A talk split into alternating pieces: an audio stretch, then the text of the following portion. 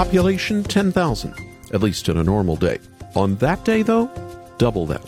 Gander, in Canada, a refuge city for thousands on that tragic Tuesday morning, September 11th. Hospitality showed the world a better way forward.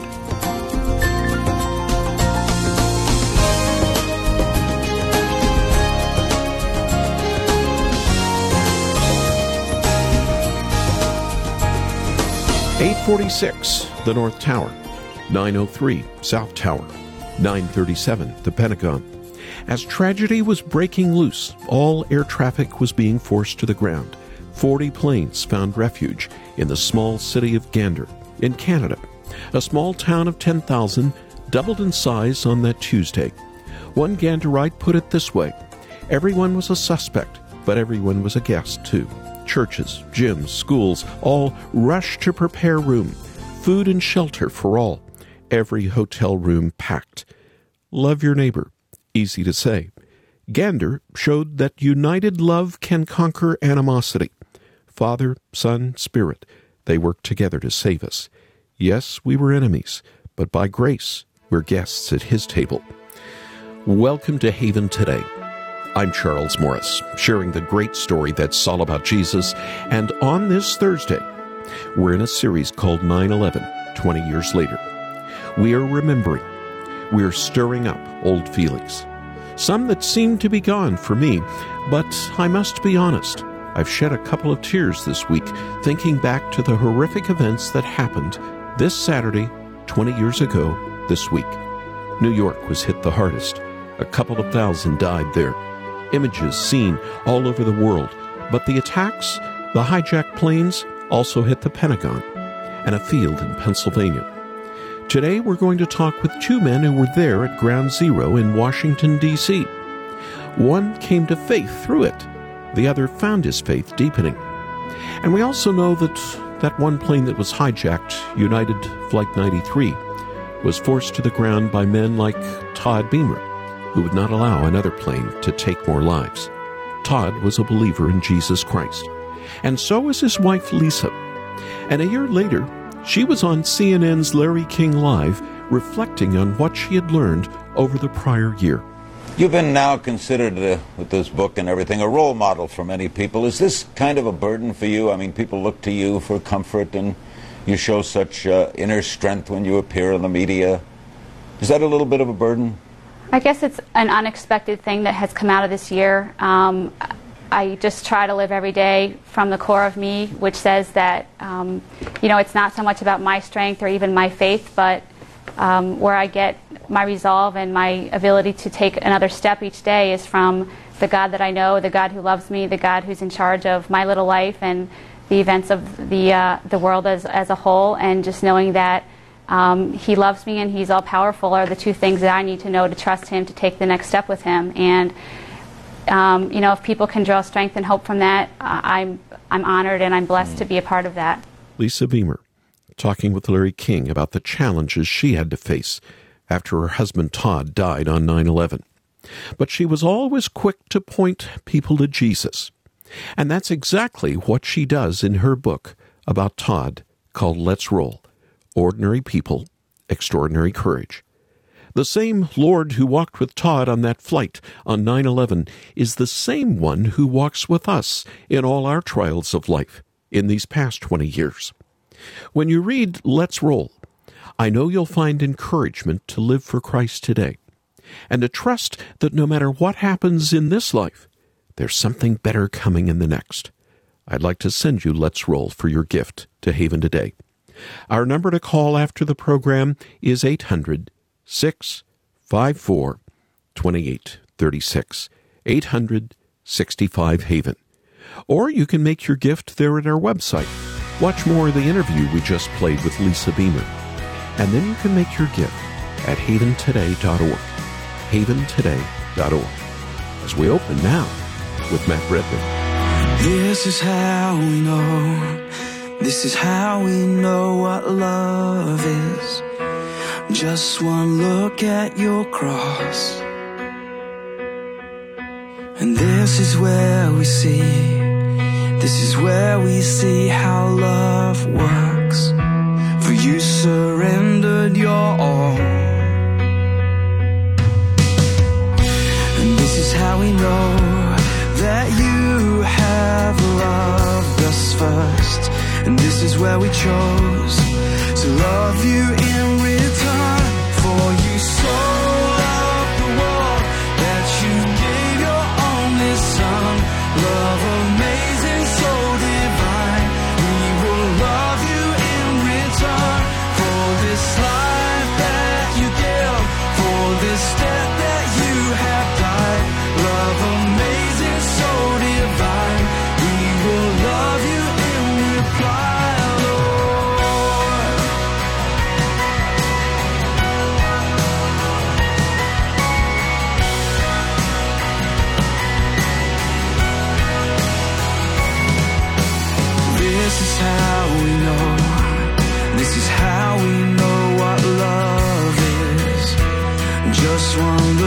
at your cross.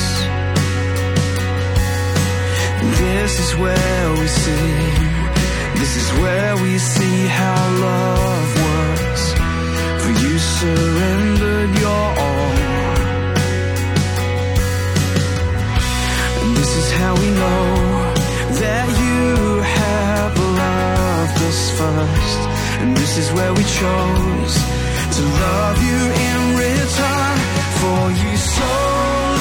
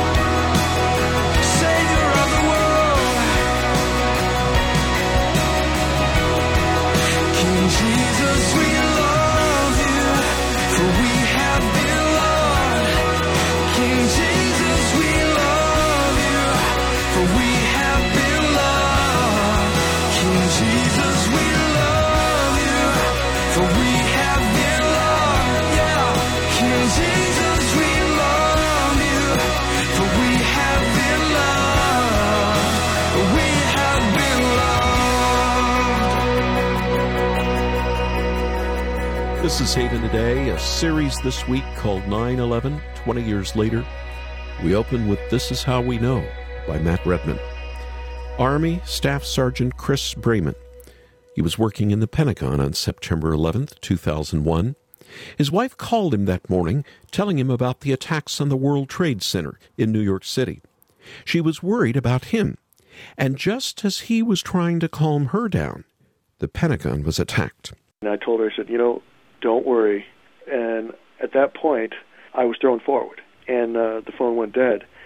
And when I was thrown forward, I hit the cabinet behind me uh, in my office, and I got up and evacuated out, and I started yelling, "Get out! Get out! Get out!" And there was smoke billowing through the hallways, and there was a couple guys next to me that I worked with, and they just happened to go right, and I went left. They went right down a stairwell, and I just I turned around and I went left down a different one. And as I came out, there was a Department of Defense uh, police officer struggling carrying a lady and a baby, and I grabbed the baby from his hands, and together we ran about 65 yards, carrying the lady and the baby.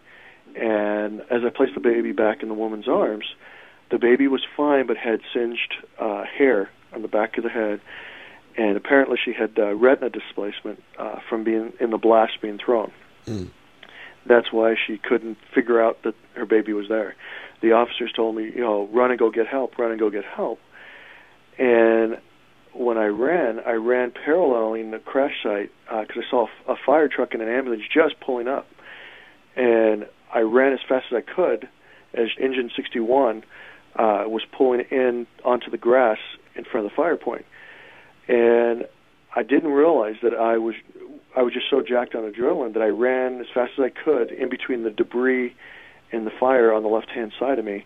Chris got help for the woman and her baby. The first responders assured him more were coming to help, but he saw someone in a window on an upper floor, and he knew he needed to go back in to help. As we're going back into the building, this time the there was a firefighter that had a uh, fire extinguisher, and he had he had used the fire extinguisher to quick burst so we could get into areas that that were on fire. And as he burst through with the fire extinguisher, I could barely see. We're basically crouching down, and I'm yelling, uh, you know, is there anybody there? Is there anybody there? Come to my voice, come to my voice. Mm. Um, and then uh, that's where this woman was on the ground, that uh, her hands were full of blood, and, and she was burning. She could feel the burn and everything. And what it was is, later on, I found out that it was a woman named Sheila Moody that uh, she was on her third day of work uh, there at the Pentagon in the finance office area, and she was praying to come out. You know, Lord, I know you didn't bring me here to die. Uh, if you get me out of here, I, you know, allow you to use me in any way I can. And as she was praying to come out, I was praying to go in to the building earlier, and the Lord had answered our prayers by using me to go get her. All I could barely see was slight movement in the darkness as we were crouching down. And I just kept reaching through the clouds and trying to see if I could feel anybody as we're going through, and lo and behold, there she was. I believe the Lord guided me to her. Mm. There was a picture on the fourth day, uh, or the third day, on that Thursday that appeared in the Washington Post, and and she had saw that, and in this picture was us uh, after during the recovery. Uh, there was no more longer rescue; it was recovery, and me and my team had the honor of bringing out 63 deceased before I was relieved of duty because of uh, of my injury that I, I sustained during 9/11. Mm-hmm. And what had happened was she saw this picture and said that was the man that saved my life. Mm. What the army did was took a car uh, and sent me down to Walter Reed Hospital where she was at, and I had waited about an hour and a half while she was um, being wrapped. And as I went into her room, she just said, "It's you, it's you, it's you." That's all that was coming out of her mouth. It's you. and she explained to me that how she was praying to come out, and and I prayed to go in. And at that time, she said, "Well, the Lord used you to be my guardian angel." What I find most inspiring of Chris's story is that the Lord used him to help rescue many. But the Lord was also at work in his own heart, bringing him to a genuine faith in Christ. You know, I I was raised very uh, within faith, but didn't realize I didn't have that personal relationship until 9/11, when He actually physically, mentally, and spiritually humbled me with the amount of death that I had in my hands. Mm-hmm. And before 9/11, uh, we were kind of new to the area, and my wife's friend had asked her to, you know, hey, would you like to start coming to church with me? And you know, I was so focused on my job and work, and and uh, as we all become that way, and as my wife uh, kept asking me, come, you know, come to church, come to church with me, and I kept making every excuse Hmm. to do this. You were out of excuses, weren't you? Oh, I was out of excuses, and the Lord just one day started tugging on my heart. And one day I just jumped in my wife's car on Sunday, and they said, you know, drive. You were too proud. right. And as 9/11 came closer, it just seemed that the Lord was preparing my soul for what I was about to see and what I was about to do. Mm. We don't really know, you know, what we're capable of doing and, and what we're going to do in life. You know, the Lord has this master plan, and He knows what we're going to do. I, like I said, I, I'm amazed at some of the stuff that that that to this day, you know, that that He had me do. You know, going through you know fiery deaths and and and crawling through things and to do a selfless act that that he continued has having me do to this day. Well, Christ was uh, preparing your heart, and He was saving your life, and also the Lord was using you to save the lives of others. Right. You got you got a Purple Heart, didn't you? Yeah, they gave me a, a Purple Heart and the Soldier's Medal, which is the highest medal during peacetime for valor. And you know, I turned down the medals. Uh, I told them it wasn't. We didn't do it for the medals. This wasn't about about the medals. We were just doing, you know, what we felt was the right thing to do. And you know, to this day, I still believe we didn't do enough. An interview we did with Chris Braman following 9 11. Tom Joyce was there as well.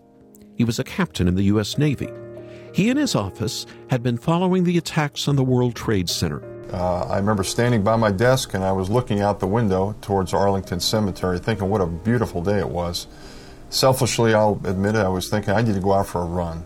Uh, I need to go over and run around the monuments, just kind of clear my mind. I know I just need to think through what I just saw on television and just spend some time praying.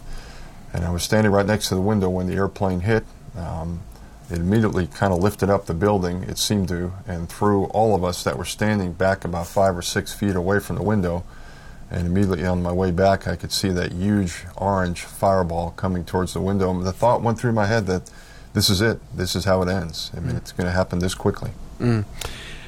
In that split second when you saw that orange fireball, did you in any way relate that to what you had been watching on television in New York City? Again, we didn't know it was an airplane. Uh, in fact, my first thought was that must be a bomb, maybe a truck bomb. The Pentagon, the, the location where we are, was relatively close to a four lane highway that runs between the Pentagon and Arlington Cemetery, and all I can imagine was a truck had come by, broken through the barrier, and gotten that close to the building. Hmm. Quickly, though, the, the building filled up with very heavy, dense black smoke that those of us in aviation can relate to burning jet fuel. We then determined it was probably an airplane. Tom, you saw this orange ball come in. The building was actually raised up from where you were sitting or standing at this point. And uh, what happened after that? Well, we had about 150 people, uh, officers and uh, some civilians that work for the Department of the Navy that were in our office, and I knew immediately, uh, I could just tell from the fire that we were in extremis. We needed to get those people out. The smoke had come in through many of the broken windows and was very, very thick, and so we had to get every one of those people out. There was only one way in and out of the office to get them all out, and we knew about where the impact point was. We could see the fire raging just outside some of the broken windows, and so we had to act very quickly. So a couple of us who were uh, the senior officers in the office started the evacuation. We had a couple of people that were hurt pretty severely from some of the flying debris. It was quite a few injuries that we had to get them taken care of and, and get them down to medical attention. So we just began ushering people out and made a quick sweep as we could while the, you could still barely see that we had everybody out of the office. Mm. And of course, you didn't know until later what the, the toll was. That's correct. Uh, on the Pentagon. How many people were lost? a total between the airplane and what was in the Pentagon was about 189 people. Okay. And then many more injured, of course. Oh, many more. Wow. 9 11 changed Tom just like it changed Chris Braman. He went back to seminary, and he's now a pastor after retiring from the Navy. So I asked him to share with us how the Lord ministered to him through those September 11th attacks. What I witnessed uh, both at the Pentagon and what I saw and read accounts of the people in New York City, the firemen and the rescue men that went into those burning buildings, they were willing to lay down their life for another. And I've used that experience that I had up close and personal to watch people do that and having take part of some of that myself as an example for what their Savior did for them. That while they were yet sinners, Christ willingly laid down his life for them. They could do nothing to help themselves, similar to the people at the Pentagon or in the World Trade Centers. But those men and those women ran into those buildings to help them, and that's what Christ has done for them in laying down his life. And all they need to do is reach out and grab the hand or grab their Savior who willingly knocks at their door and says, Let me come in, let me offer you some peace. I have the keys to understanding and all knowledge. Let me offer that to you. And so I've been able to use that many times, that analogy, to be able to share with people their real need for the Savior because they don't know if today may be their last day, like some of those people on 9 11 faced. This is Haven Today, and I'm Charles Morris. And I'm thankful we could spend some time again with Pastor Tom Joyce, who shared his 9 11 experience at the Pentagon. That day is truly a day that'll live forever in infamy for North Americans and for anyone in the world who can remember that tragic Tuesday morning. It came as an utter shock to the world and to millions of people everywhere who never thought something like that on such a scale could happen. In other words, it was traumatic. Testimonies of those who lived through it in New York described living life after that fateful Tuesday with a sense of fear and anxiety. Could it happen again? When will it happen again?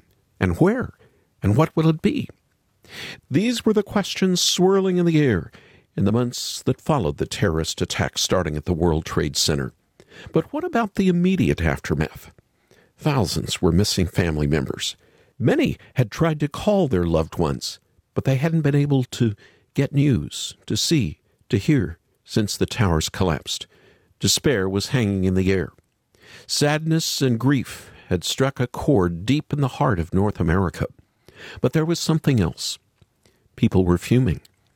People in general were intent on getting back, exacting revenge. They were angry. All of us were angry. If you were living in North America at the time, I'm sure you remember the feelings of rage that boiled to the surface as the reality of what had just taken place began to sink in. What were we going to do? What could we do? And where was God in the midst of all of this? How could He let this happen? All these questions and more were pouring out of our hearts. Three days later, on Friday, a world began to see a way forward. Billy Graham was asked to address the packed National Cathedral in Washington, D.C. President Bush had called for a prayer service, a way for people to begin processing their grief through prayer, through solidarity. Who better than the nation's pastor, as Billy Graham had been described? He only spoke for 12 minutes, but those 12 minutes were everything. He spoke of hope, of our deep need for the Lord, and he invited everyone in that room to trust in Christ once again. Here is a portion of that message that Billy Graham delivered on September 14th, 2001. The Bible words are our hope. God is our refuge and strength, an ever present help in trouble. Therefore, we will not fear, though the earth give way and the mountains fall into the heart of the sea. But how do we understand something like this? Why does God allow evil like this to take place? Perhaps that is what you are asking now. You may even be angry at God. I want to assure you that God understands these feelings that you may have. We've seen so much on our television, on our, heard on our radio, stories that bring tears to our eyes and make us all feel a sense of anger but God can be trusted, even when life seems at its darkest. Billy Graham, the Friday after 9 11, sharing from God's Word that the Lord is a rock and a refuge, a very present help in danger. In the wake of such a tragic and confusing attack, people needed security and comfort. Billy could have stepped into that pulpit, it's high up in the air above the pews, and preached about God's wrath. He could have riled up the entire room to hatred and revenge. But he didn't do that. He showed a way forward, trust in the Lord, and dependence on His grace day by day. We need the Lord, whether our life is bright and we know the way, or our way is dark and we need the light. Twenty years ago this week, but that sermon could have been preached today. We need Jesus. We need His sacrifice, His blood to cover us. And as we do, He walks with us through every tragedy still to come.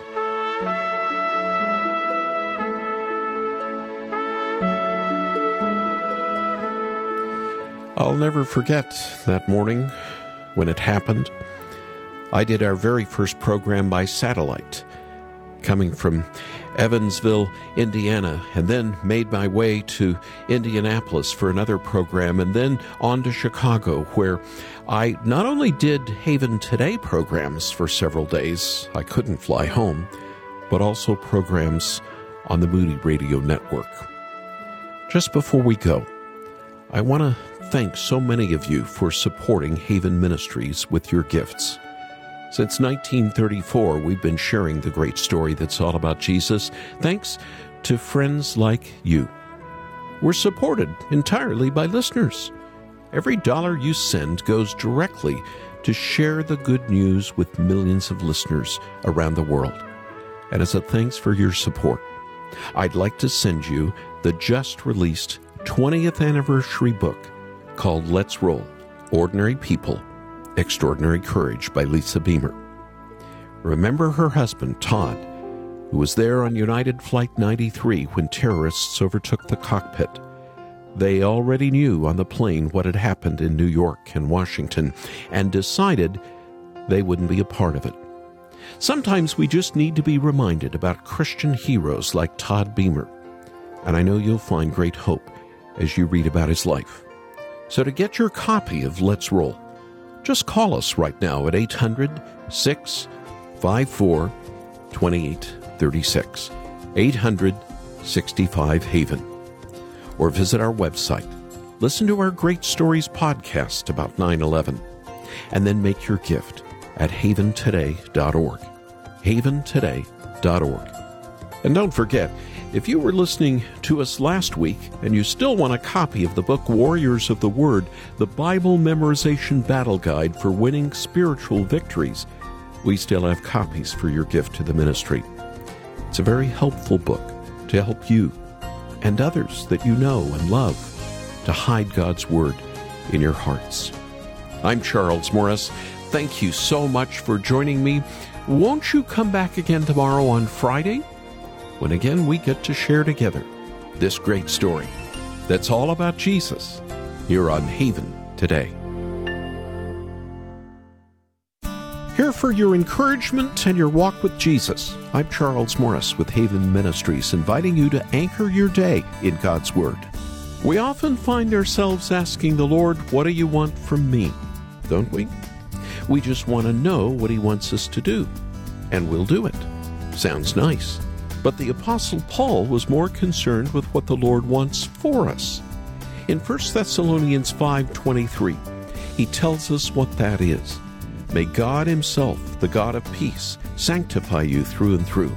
Sanctify, a big word, but it means to make holy.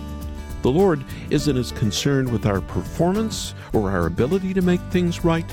Instead, He wants to make us holy Himself. And He has through the blood of Jesus Christ. That blood protects us and it makes us whole. Spend more time with Jesus with Anchor Devotional. Visit getanchor.com.